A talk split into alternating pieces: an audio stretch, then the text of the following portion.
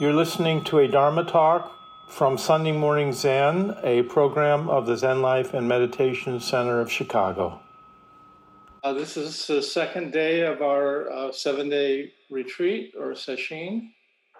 And I'm going to give a talk uh, this morning called Flowers in the Sky. And uh, this is a, a fascicle in the Shobogenzo written by Dogen Zenji and he titled it Kuge. Uh, so it's a long passage, so we won't have time to read the whole thing. But I, I put up. Uh, we'll come back and uh, we'll come back and look at this in a moment. But um, yeah, okay.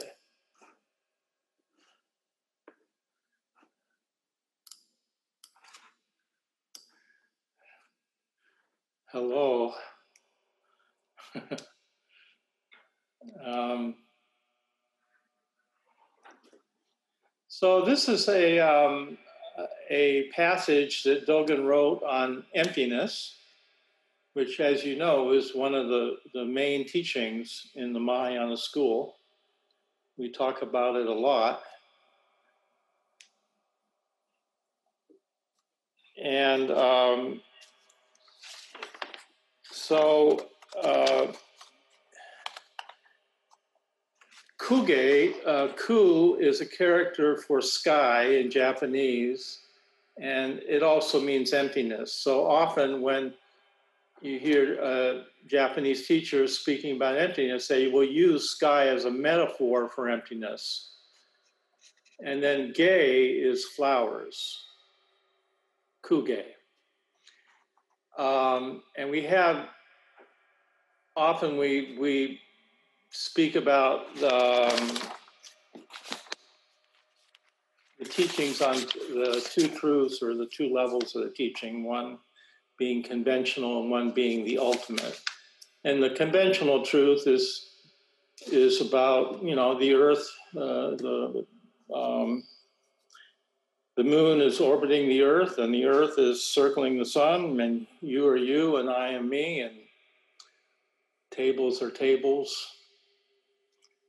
And uh, the other level of truth, what we call the ultimate truth, is the truth of emptiness. And here, everything is the result of cause and conditions. So they are dependently originated, and therefore they have no independent uh, existence. Everything is provisional you and I, the moon, the sun, the earth, trees, tables, everything is provisional. And the conventional truth uh, gives rise to suffering, and the ultimate truth gives rise to liberation. Now, this this is Dogen, so this is not uh, easy reading uh, or light reading.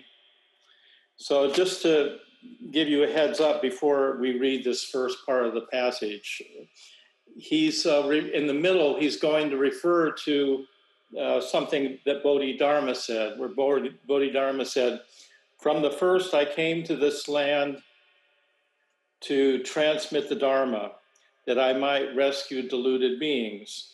And when the single blossom opened its five petals, the fruit thereof came about of itself.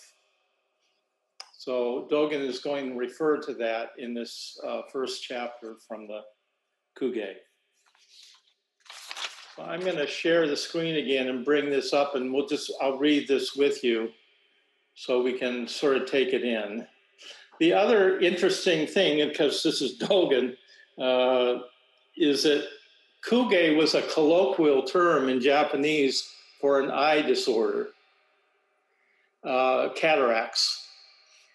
And when people have cataracts, they see things, flowers in the sky. They see things that aren't there. Uh, and so um, Dogen is always playing on so many levels when he's speaking about the Dharma. so I'm going to share the screen again and read this with you, and we'll read it fairly slowly and see if we can't take it in a little bit. Here we go. Where is it?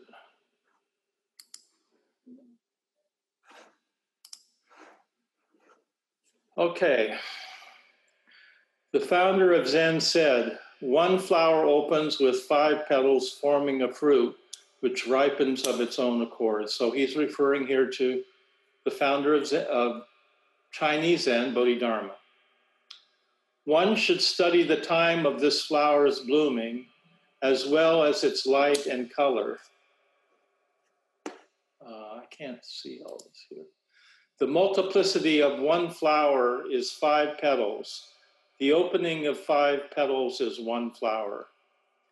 Where the principle of one flower comes across is, and this is, he's talking about Bodhidharma again here, where the principle of one flower comes across is I originally came to this land to communicate the teachings and save deluded sentient beings.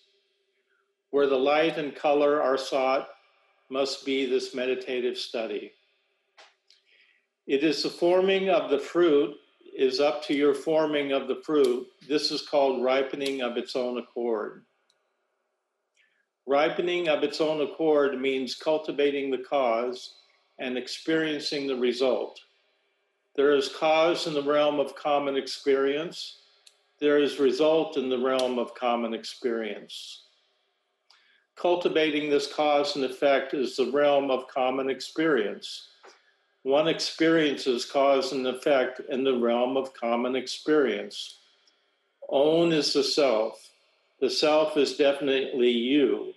It means the four gross elements and five clusters. And here he's referring to the material body of senses, five senses, skin, organs, whatnot because of being able to employ the true human with no position, it is not I, it is not who.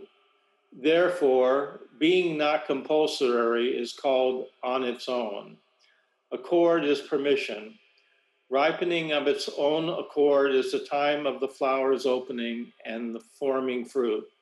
It is the time of communicated, communicating the teachings to save deluded sentient beings. Oh, that was a mouthful, huh?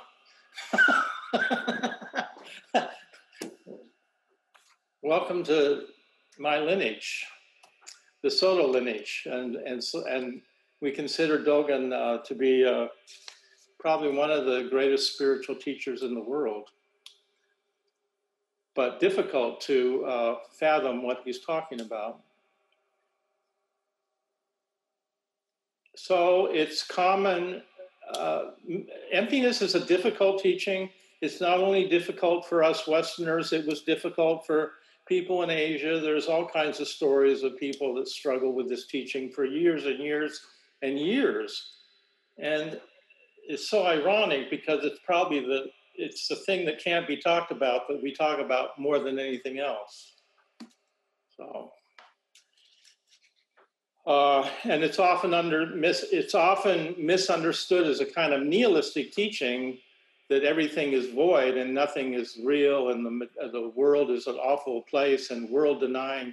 This is not the teaching of emptiness at all.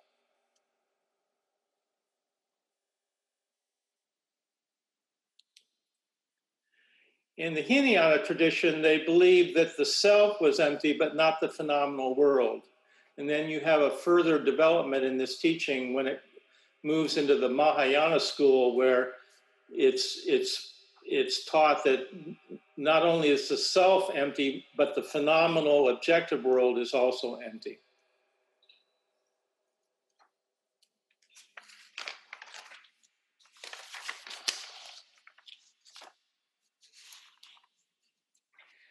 Now, Cleary and uh, Nishijima translate this kuge as flower, uh, flowers in the sky, which is kind of more, we might say, the kind of the conventional rendering of the title.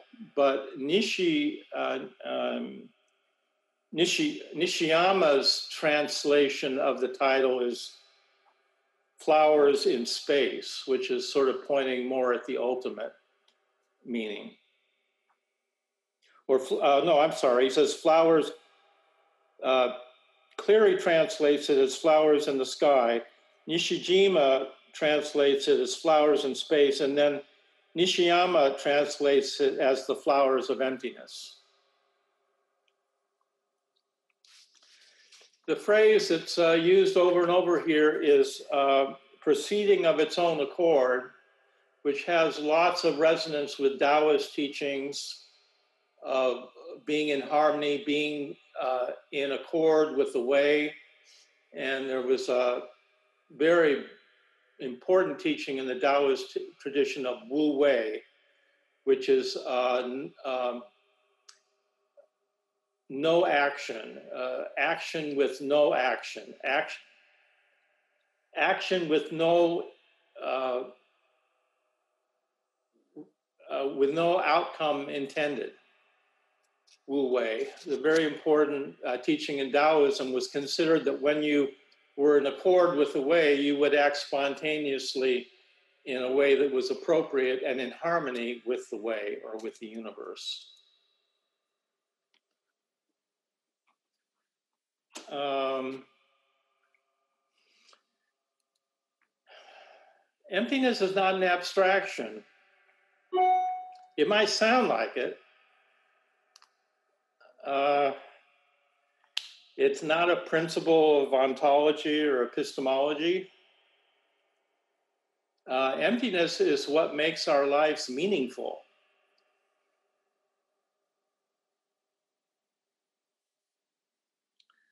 Buddhism is a soteriological religion. I'm not sure I'm pronouncing that right. Soteriological religion, that means a religion that is based on salvation. Buddhism is concerned with being saved from the delusion of samsara. Um, Buddhism isn't just making statements about existence. So, this teaching of emptiness isn't just an observation about the nature of reality, it's something about the nature of liberation, of being liberated from suffering.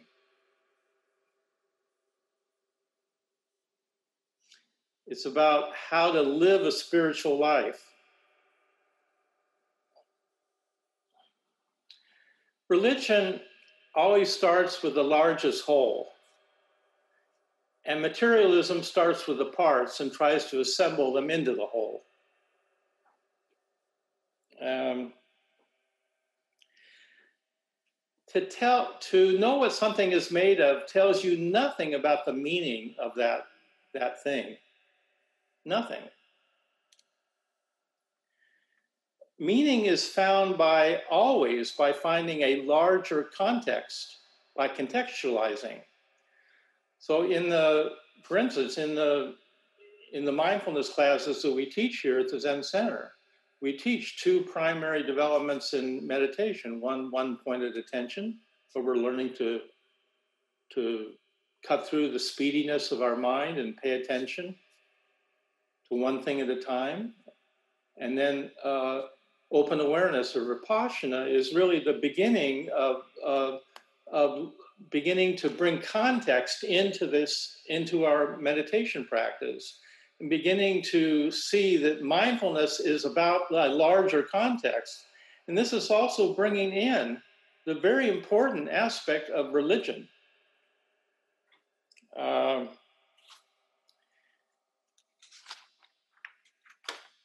meaning is always about a larger context. And if you want to find the largest context, look no further than emptiness. It doesn't get much larger than emptiness.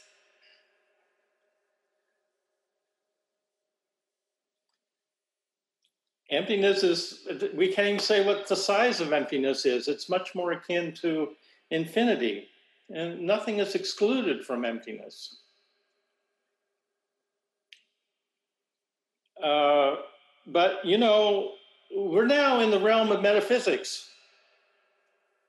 Metaphysics is about things that aren't material. It's about talk. It's a way of talking about things that aren't in the physical world. And religion is you can't have religion without metaphysics. Now I have to share with you uh, my own. Uh, uh, I am my the early way I talked about Buddhism was so arrogant and so uh, I think actually misguided. I used to always I can't count how many times I used to say, you know, Buddha didn't care about metaphysics because that was speculating about things that were important. He was always interested in the empirical things right in front of him. I said that a hundred times. Buddha was actually interested in former, former lives and future lives. He didn't maybe talk about reincarnation. But it's not possible to talk about Buddhism without talking about metaphysics. Emptiness is a metaphysical notion. The other shore is a metaphysical notion. It doesn't exist in the real world in terms of objects. You can't have religion without metaphysics.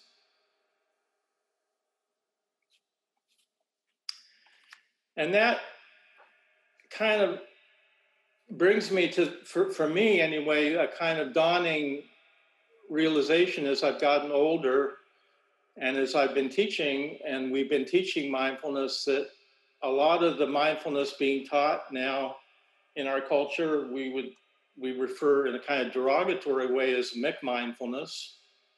And I think, uh, and I, the, the, more I see that happening in the culture, the more kind of uh, disappointed I am in the outcome. Because we live in a postmodern culture which is really has reduced religion down to something very small. And that reductionism is uh, comes about because what we what we have faith in is empirical science. Some people do, not everyone, but uh, we are a, a culture that uh, believes in in empirical proof, and uh, we don't. There's a, huge distrust of religion in our culture now, and there's some many. There's some good reasons for that. And there's also a huge distrust in metaphysics.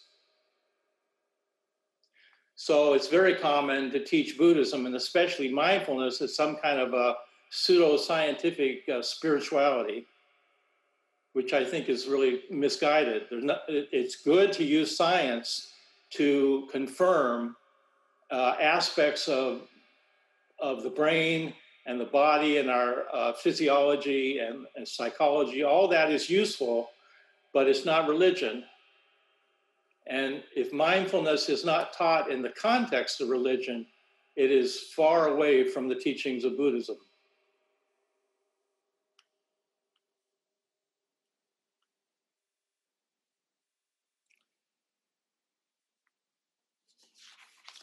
Meaning is never found in reducing things down to their parts.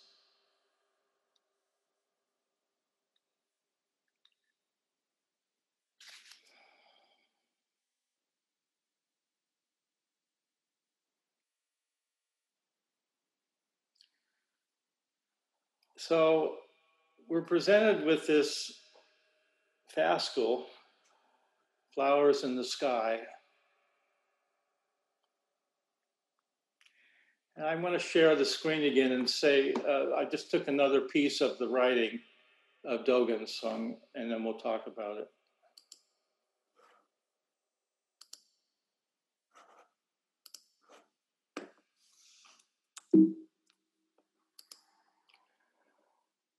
There has not yet been a scholar who has understood this statement because they do not know the sky. They don't know the flowers in the sky. Because they don't know the flowers in the sky, they don't know the person with cataracts. They do not see the person with cataracts, do not meet the person with cataracts, are not the person with cataracts. One should meet the person with cataracts, know the sky and see the flowers in the sky too. After seeing the flowers in the sky, one should also see the flowers perish in the sky. To think that once the flowers in the sky ceased, they should not exist anymore is the view of a small vehicle. Uh, he's referring to the Hinayana school or the Theravada tradition. If the flowers in the sky were not seen, what would they be? Those with the view of the small vehicle only know flowers in the sky as something to be abandoned and do not know the great matter after the flowers in the sky. They do not know the planting, ripening, and shedding of the flowers in the sky. Another mouthful. but uh, actually, I think Dogen's really getting at something here that's very important. We're a little overgeneralizing a little bit to accuse Hinayana of being concerned with personal liberation, but that's at least that's a stereotypical view, and that tends to be the emphasis in Hinayana is uh, uh, per, one's personal liberation, whereas in the Mahayana school we have the Bodhisattva vow, which is concerned with saving all sentient beings, not just yourself. In order to save yourself, you have to save everyone. And uh, when you reduce metaphysics down, as, as, the way our culture does, when you reduce mindfulness down to uh, something that is no longer taught in the context of waking up, of liberation from suffering, then you end up with a technique. You end up with a method. That may be very comforting, but it's really misses the point completely. From the point of view of religion, it misses the point. If you want to teach mindfulness as a therapy, it's fine, but that's not what we're teaching here at the Zen Center.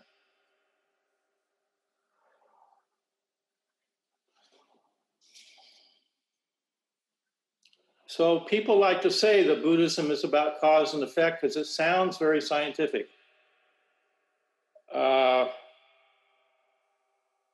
but the logic of cause and effect in science is a zero sum game.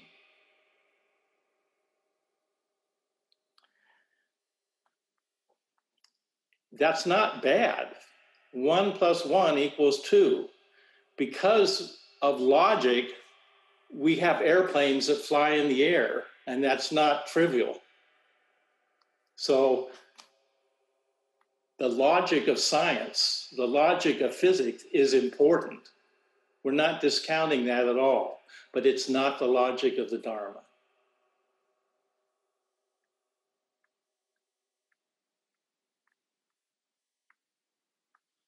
In the world of the spirit, in the world of flowers in the sky, one plus one doesn't need to equal two.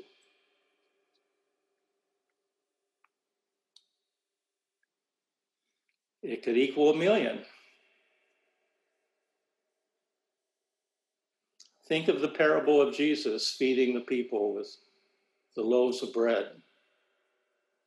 In the Gospel of John, it's reported that Jesus used five loaves of bread and two fishes to, that were supplied by a boy to feed a multitude of some, it said, like 5,000 people. He took the loaves and the two fishes and looked up to heaven and gave thanks and broke them.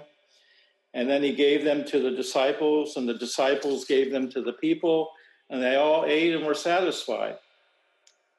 And the disciples picked up 12 baskets full of broken pieces that were left over. And the number, number of those who ate is said to have been around 5,000 people.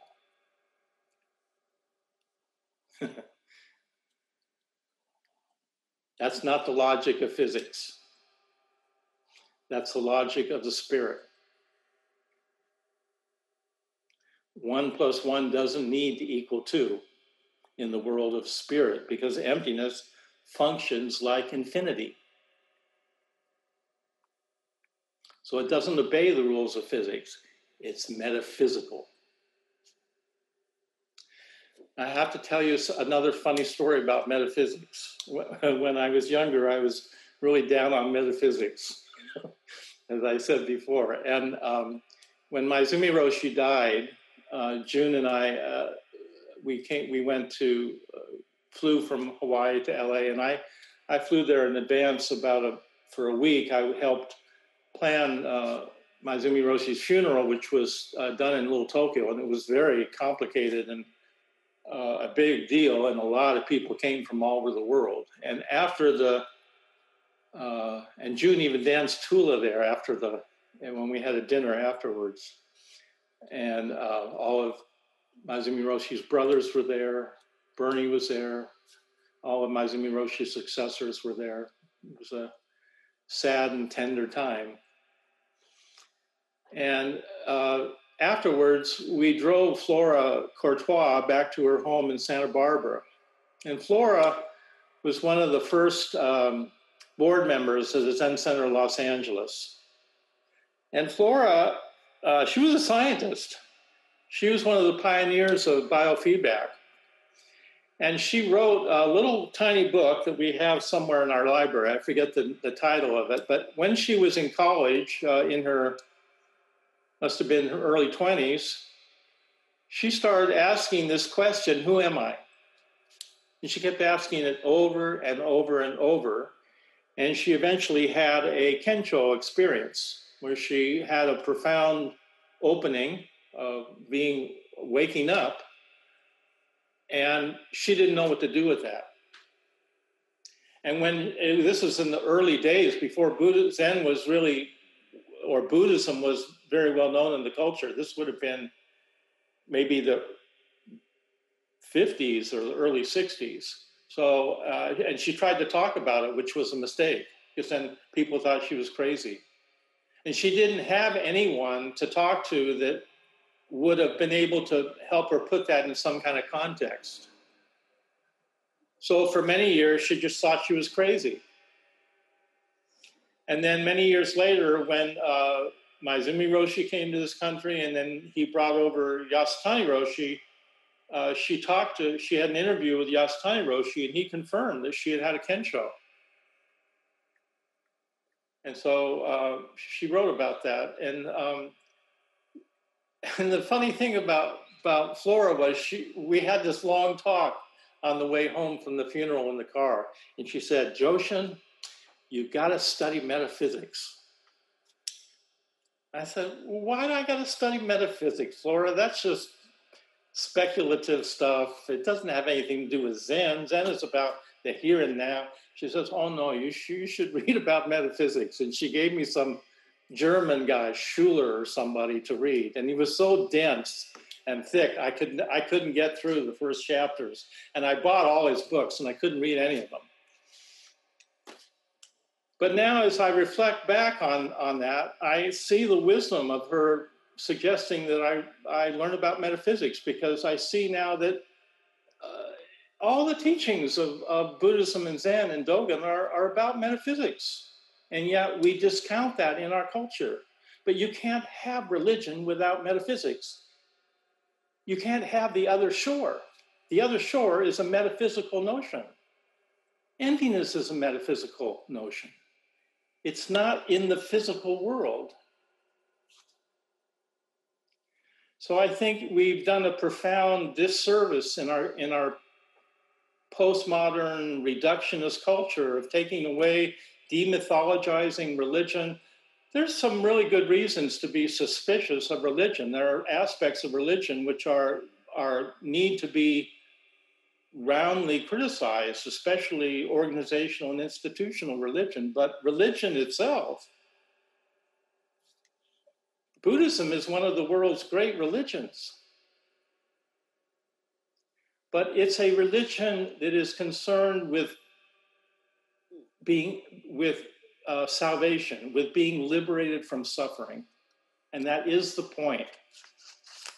And that is the point of this passage from Dogen, Flowers in the Flowers in the Sky. So if you're talking about logic, one plus one equals two, in physics that's true, but not in the Dharma. One plus one can equal a million. The Dharma is a force multiplier.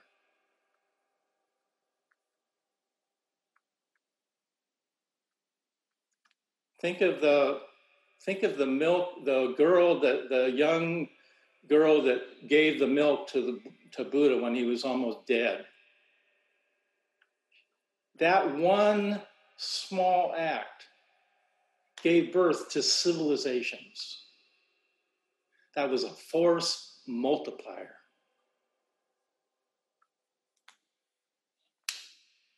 In the Gate of Sweet Nectar, we chant, raising the Bodhi mind, the supreme meal is offered to all the hungry spirits throughout space and time, filling the smallest particle to the largest space.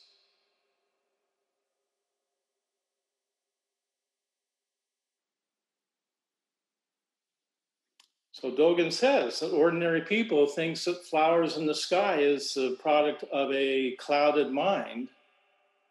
And because it's Dogen, he's so nuanced, he's also saying the clouded mind is an eye disease of cataracts. But we think, especially if we're coming from a point of view like the Hinayana, that what needs to happen then is to uncloud the sky and to keep it unclouded, and that that's what emptiness is about. And that's that's not what Dogen is saying at all. It's about the it's about the clouded sky. It's about the cataracts. It's not about removing that. Nothing needs to be removed.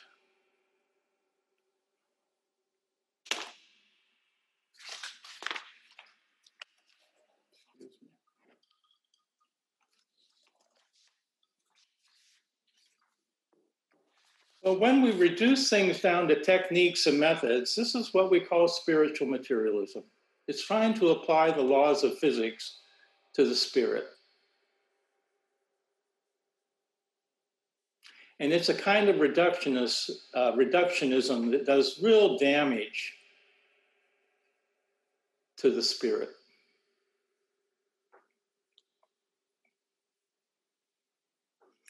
When there is Buddha Dharma, there is no thought of getting anything. And yet the sky and the ground are covered with flowers.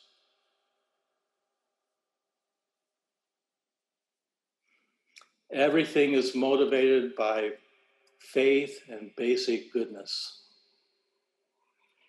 It doesn't matter what the activity is, scale does not apply here. Love is not measurable. Compassion has no value or price in the marketplace. You cannot legislate sympathy.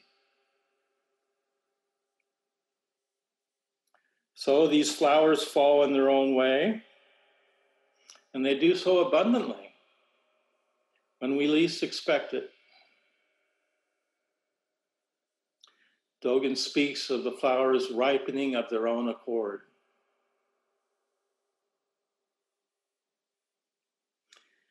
And there's a, a, later part of the text where Dogen relates a story of uh, Fuyo Reikun, who asked, Fuyo Reikun asked, um, What is Buddha? And Dharma Master Kiso Chijo said, If I tell you, will you believe me or not? Reikun replied, How could I not believe the master's honest words? And the, ma- and the master said to him, You yourself are just it. And then he said to his teacher, How should I maintain it? And the teacher said, When an instance of cloudiness is there in the eyes, flowers and space tumble down. So again, most people think emptiness is about removing the clouds from the sky.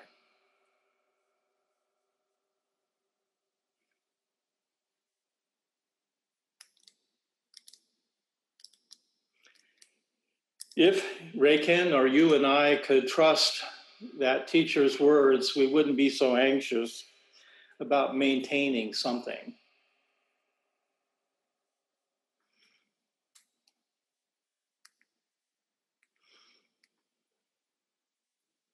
We all have clouded eyes. Some of us may even get cataracts eventually.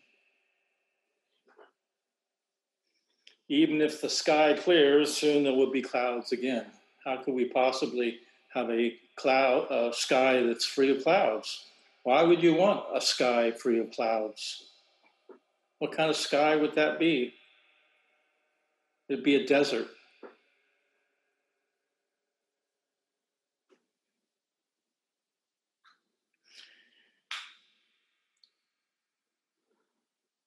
So,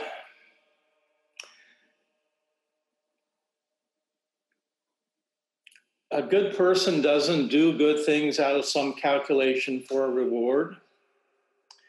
Their goodness is already there in their faith.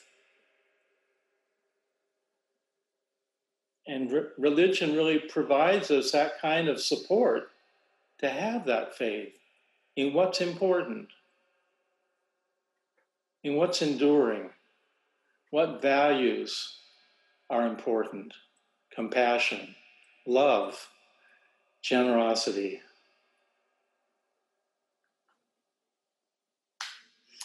So, religion touches the depths of who we are, who we can be.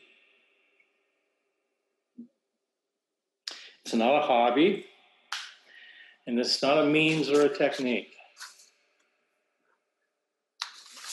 One who needs to bargain with God has little faith. When God is God, there is no bargaining. When Buddha is Buddha, one is loved infinitely. From emptiness or from the absolute come riches that are unearned, unmade, and unconditioned. If this were not so, there would be no freedom, there would be no liberation from suffering.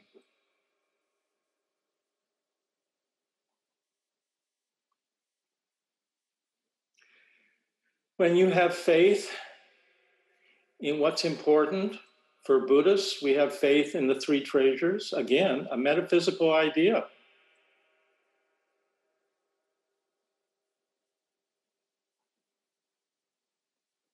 The absolute, the relative, harmony. When we have faith in basic principles, when we are able to take refuge in that and orient our life from those large teachings, then we become more ourselves, more sincere, more genuine. You're able to sing your own life song, and it's your song that you're singing. And you all of a sudden discover that you have this song to sing. No one else is going to sing that song. You're going to sing it your way. And it comes from emptiness. Meaning comes from context, from a larger context. There's no larger context than emptiness. Well, can't, we can't see it, we can't prove it. But religion is, doesn't need that kind of proof. Religion needs faith.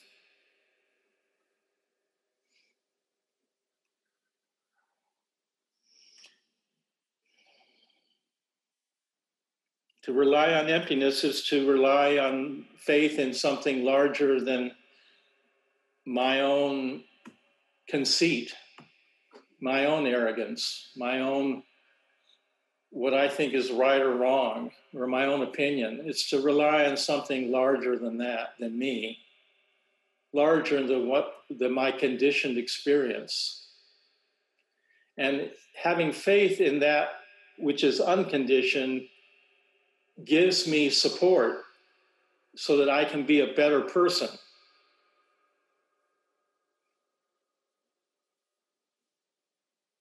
The basic principle of Buddhism is that something comes from nothing.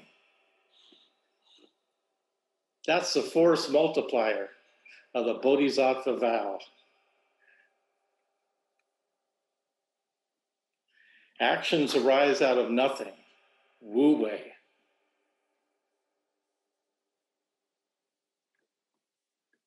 To live by faith is to ask for nothing.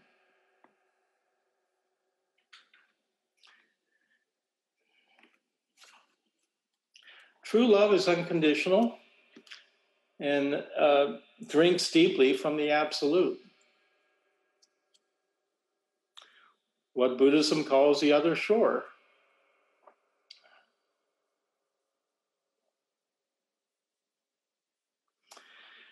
There is ordinary virtue, and then there is other shore virtue. Both are wonderful. Any virtue is wonderful. There is dana, which means generosity, and then there's dana paramita. There is patience or kshanti, and then there's kshanti paramita.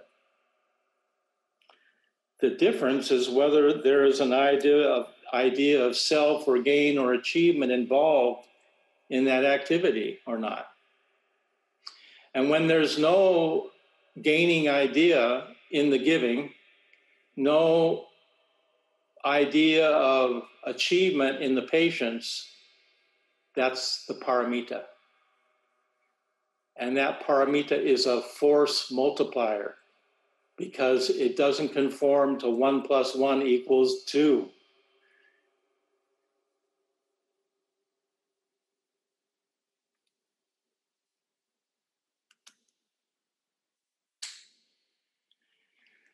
I think when we start to get a sense of what's possible that, and the good fortune we have to be on a spiritual path as we are, there's some sense of gratitude that comes up that we've heard these teachings, that they enrich our lives enormously and enrich the people around us, enrich our community. And we just begin to appreciate how much we have been given in this life, how often we have been touched and held by others and, and helped and supported and nurtured by other sentient beings. And uh, this is the fullness of emptiness.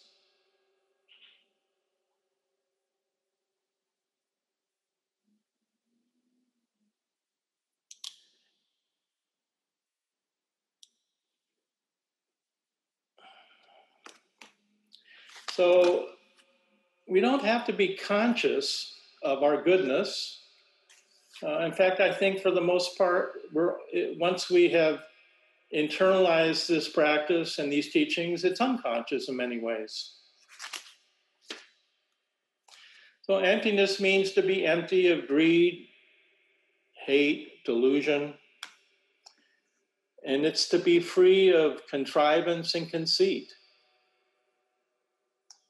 The purer love, the purer the love, the more empty it is. The more empty it is, the greater the effect. So the less there is before, the more there is afterwards.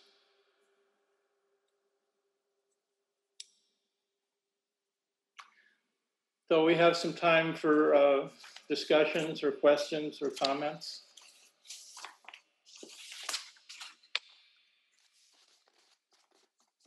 Okay, you bodhisattvas. What do you have to say for yourself?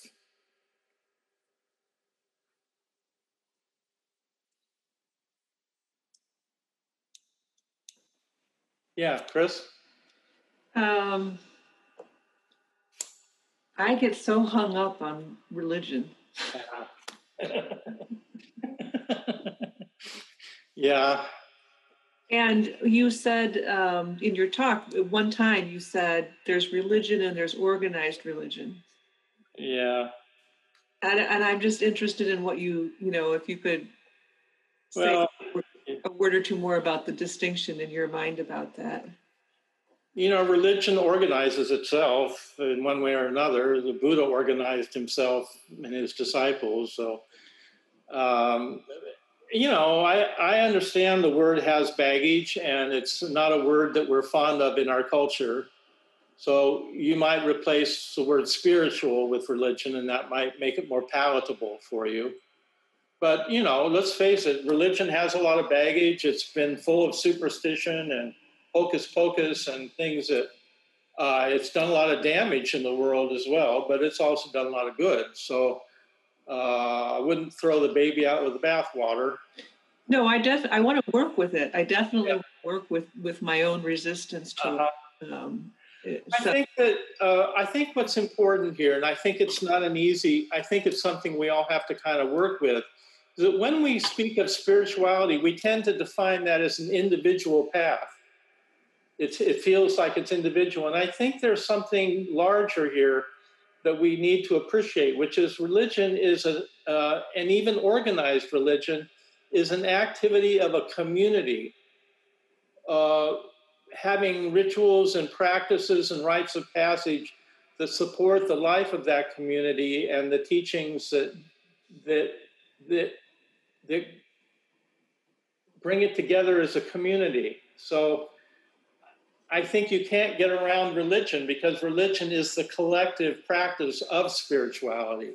And even if there's a lot of baggage there and it's not always done well, and it's sometimes done harmfully, doesn't discount the fact that we still have a huge need as human beings to organize uh, and to confirm and support our faith in the Spirit uh, which then is what religion is really about.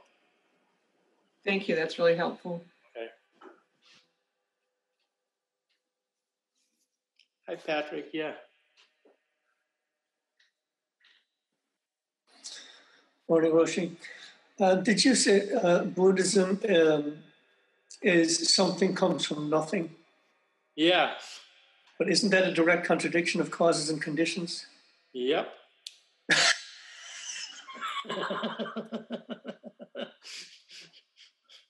it is. It's not the law of physics, that's for sure. It's Jesus uh, multiplying the loaves of bread and feeding the multitudes. How did he do that? Roshi, you had said something about um, liberation being action without intended outcome. And yeah. that's something that's been kind of resonating with me in the idea of like um, emptiness is being creative. Does can you tie those together or do you see that? Well, because there's emptiness, we we can have a faith in letting go of our attachment to the outcome and trust that when we act in a with a pure intention in that way that the outcome will be fruitful. But we don't have to be so uh, holding it so tightly in terms of needing to control it. We could sort of trust that the universe will will pull us along. And uh, that that requires trust. Um, but any of the paramitas, if you take the paramita of energy, uh, you know, really the teaching there is uh, we need to have, anyone that's done this practice know it requires an enormous amount of energy to, to do something so simple as sitting still on a cushion. But it's energy uh, that is not directed towards an outcome. So, like when we do Samu work practice in a retreat like this, if you're doing it at home, the idea, the spirit of that is just to put yourself into what you're doing. If you're washing the dishes, you just wash the dishes. You don't wash them to get them done. And you find that when you work in a kind of, uh, when you are one with what you're doing in that way, you get a lot done. But you're not worrying about getting it done. You don't have deadlines like you do in the work world. And you just get a lot done because you're on the spot and you're doing it. And I think that's uh, what we're talking about here is that you could trust that your activity is the activity of the bodhisattva and that you, the, the, the outcome will be fruitful if you do it with a pure intention. Yeah.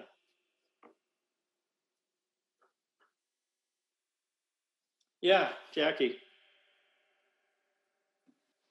Good morning. Sorry, that was my. You have an echo on your thing. Maybe it's because Patrick and you are Yeah, together. Is it okay? Is that better? I'm sorry. Better. Yeah. Um, this idea that you mentioned, and I'm going to paraphrase it about religion is supposed to support the goodness that can, comes out naturally Yeah. in me. That's a new idea for me because it's always been the other way. I have to behave in a way that supports Yeah, religious rigidity. Yes, and I think that's the baggage of religion that we all react to the, the way that religion creates rules and dogmas and things we have to do to even the teachings of compassion in much of religion are are not inspiring. They create guilt because I'm not compassionate enough. So I, I think there's good reason to be skeptical of religion, but at the same time, like I said, I think the the um, the activity of a community that is religious, such as ours, is a, is an activity that supports each of its mem each of us to to have faith in in in these teachings because we see the goodness in in in our sangha members. We we see it in each other, and that inspires each of us to keep going and to to um, deal with challenges and difficulties because we see others doing it as well. So I, you might just say it's a. I think it's the power of sangha and community, really. But if you want to have a sangha in a community, you have to organize something to do it, and you end up with institutions. Again, we live in a time when institutions are being destroyed before our eyes uh, all kinds of institutions, and we don't have much faith in institutions or authority figures. And I think a lot of that comes out of a kind of postmodern culture. But if we're going to build anything that is um, supports others, we have to build something that is looks like an institution that's organized and has norms and procedures and ways of doing things. And we can do. I think it's possible to do that skillfully and it's possible to do that in ways that are really not skillful at all, that create uh, a kind of rigid conformity and fear. And um, so it, uh, there's different kinds of religion, I suppose, different ways of organizing. But I, I again, the distinction I'm making, and I'm there are people that have spiritual paths that are completely individual. They're almost like hermits we call, in Buddhism they call it the left-handed path and the right-handed path. And people on the left-handed path tend to be like artists, and they're individuals. They're off here doing their thing, and they're never going to want to do a service with other people or any kind of rituals. And they're not going to join in sangha activities, and it's okay. We need hermits. We need Thomas Mertons and monasteries, people that do that. But the vast majority of us have families and communities and live in the valleys and want our want good education for our kids. And so we organize communities to support those things that we value. And if you go into any black community you'll find the heart of that community is usually the church. Usually the church. In, in communities that are poor where they are struggling where there's violence and murder and people getting shot the heart of that community is going to be the church So, uh, I, you know, I don't have any easy answers, but I think it's important to make a distinction between a spirituality which is private and a, and a religion which is collective and addressing and able to address more. We can't address the kind of issues that we're facing, systemic racism or the environment, without a collective organizing of, of our, our efforts. And one way of doing that is through religion. There's other ways too. I happen to, you know, be a priest, so that the way I think of organizing is through, you know, the Zen Center. But other people, it doesn't mean that people can't organize in other different ways too. But uh, for me, religion is important. And I, I, haven't always felt that. Yeah, Mark, Shushin.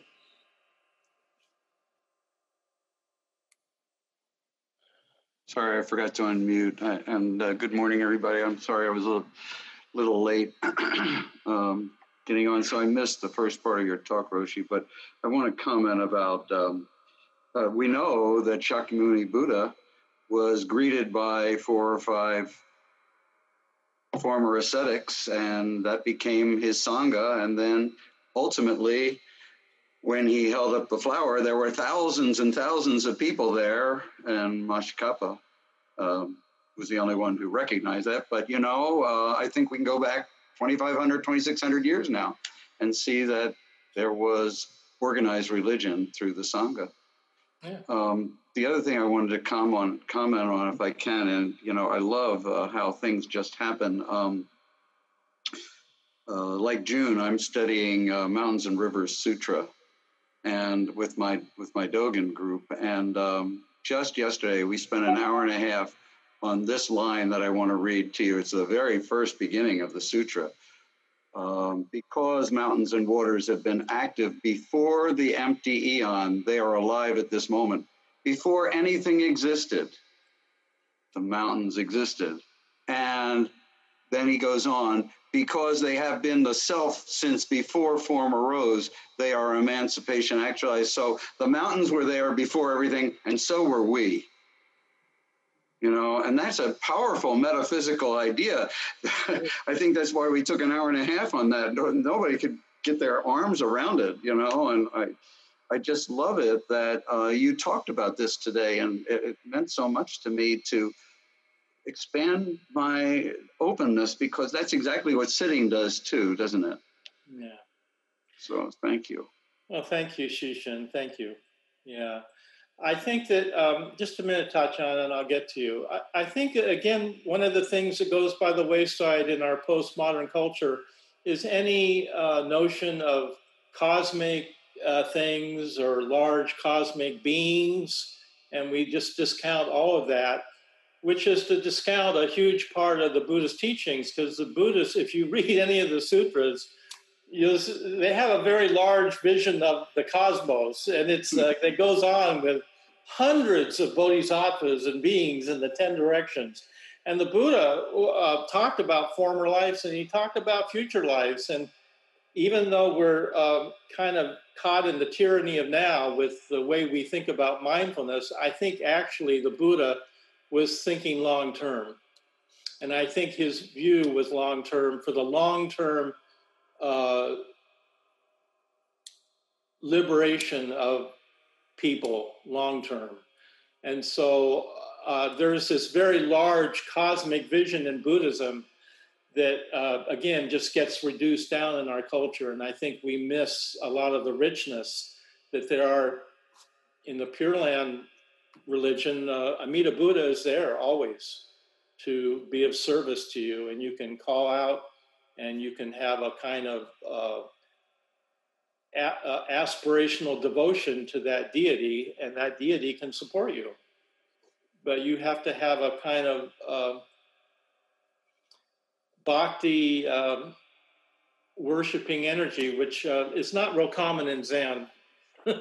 But um, anyway, I think it, this notion of of time in Buddhism is when they speak about time in Buddhism, they speak about like a kalpa, which is this unimaginable.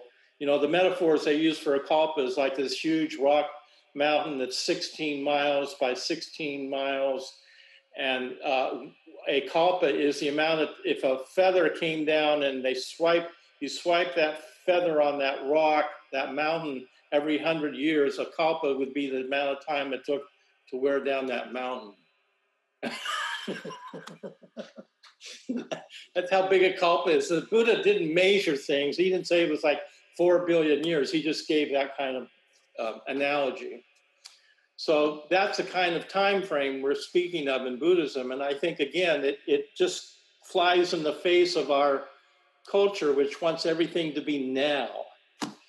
And actually, I think in many ways, Buddha was teaching about how we could be corrupted in the now uh, if we didn't uh, remember. And mindfulness was really about remembering what's important precepts, values. So I just think there's so many things we've taken out of Buddhism and, and lost that they need to be retrieved and valued. So I appreciate your studying Dogen, Shishin. I think it's wonderful. Hope you keep sharing with us about Dogen. Thank you, Roshi. Could I just say one more thing? You uh, just real quick. You said something about the importance of sangha when individuals are struggling or suffering or have things going on, and that is very meaningful for Pat and me right now, as you know.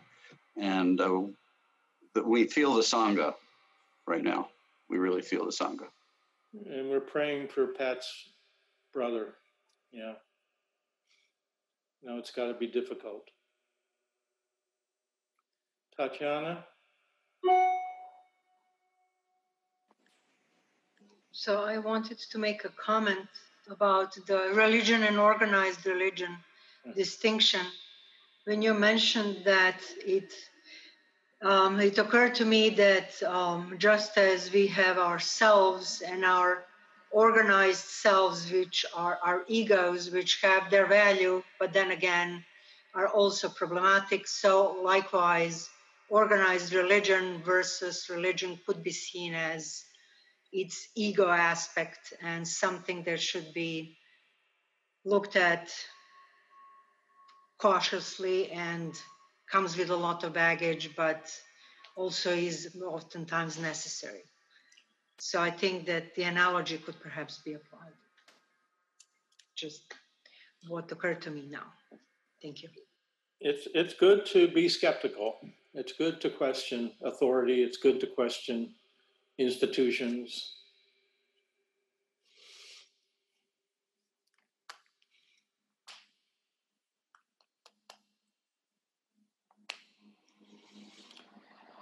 So, anything else before we close?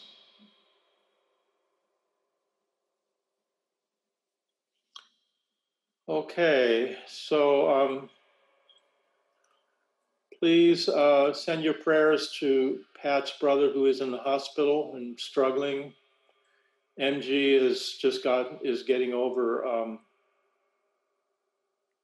being sick with the virus, and she's on the other end of it, but she had a light case of it, and so please support each other in these really, really difficult times. And one of the best ways we can support each other is this simple practice of sitting in silent meditation together.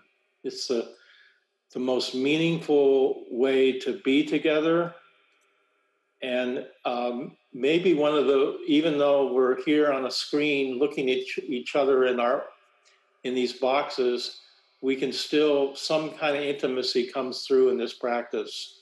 It's not quite the same as when we're physically together. June and me were just remarking on it other the other day. This, in some ways, seems kind of sterile compared to being in person. But um, there's ways that this can be intimate too, and I feel this intimacy with you when we're when I'm sitting with you. So uh, I appreciate each of you participating in this retreat, it is really the way to turn the Dharma wheel. And it's the way to um, activate your faith and make it alive and real, not, not, not something hypothetical or theoretical, but a living, a living practice, a living faith. Okay, thank you. Have a good lunch. We'll see you at those of you that are full time. We'll see you at three. Um, and uh, those of you that are full time should know that uh, starting today, if you wish to, you have the option of doing practice of immediacy uh, from three to four thirty, or parts of that time you could do this practice of immediate, or you could come back. We'll have the Zoom link open so you can sit here. And if you haven't done practice of immediacy before, you're simply using any art medium that you choose drawing,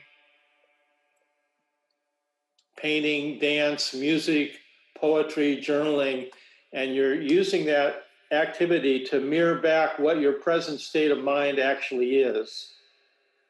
So it's actually a, a really wonderful way to deepen your meditation practice, and you might be surprised I encourage you to try it out, even if you're part time and you have some time. You might just take an hour, set aside an hour to be with yourself in this way, and and see what comes up for you. Okay. Mazel tov. Bye. That was sweet.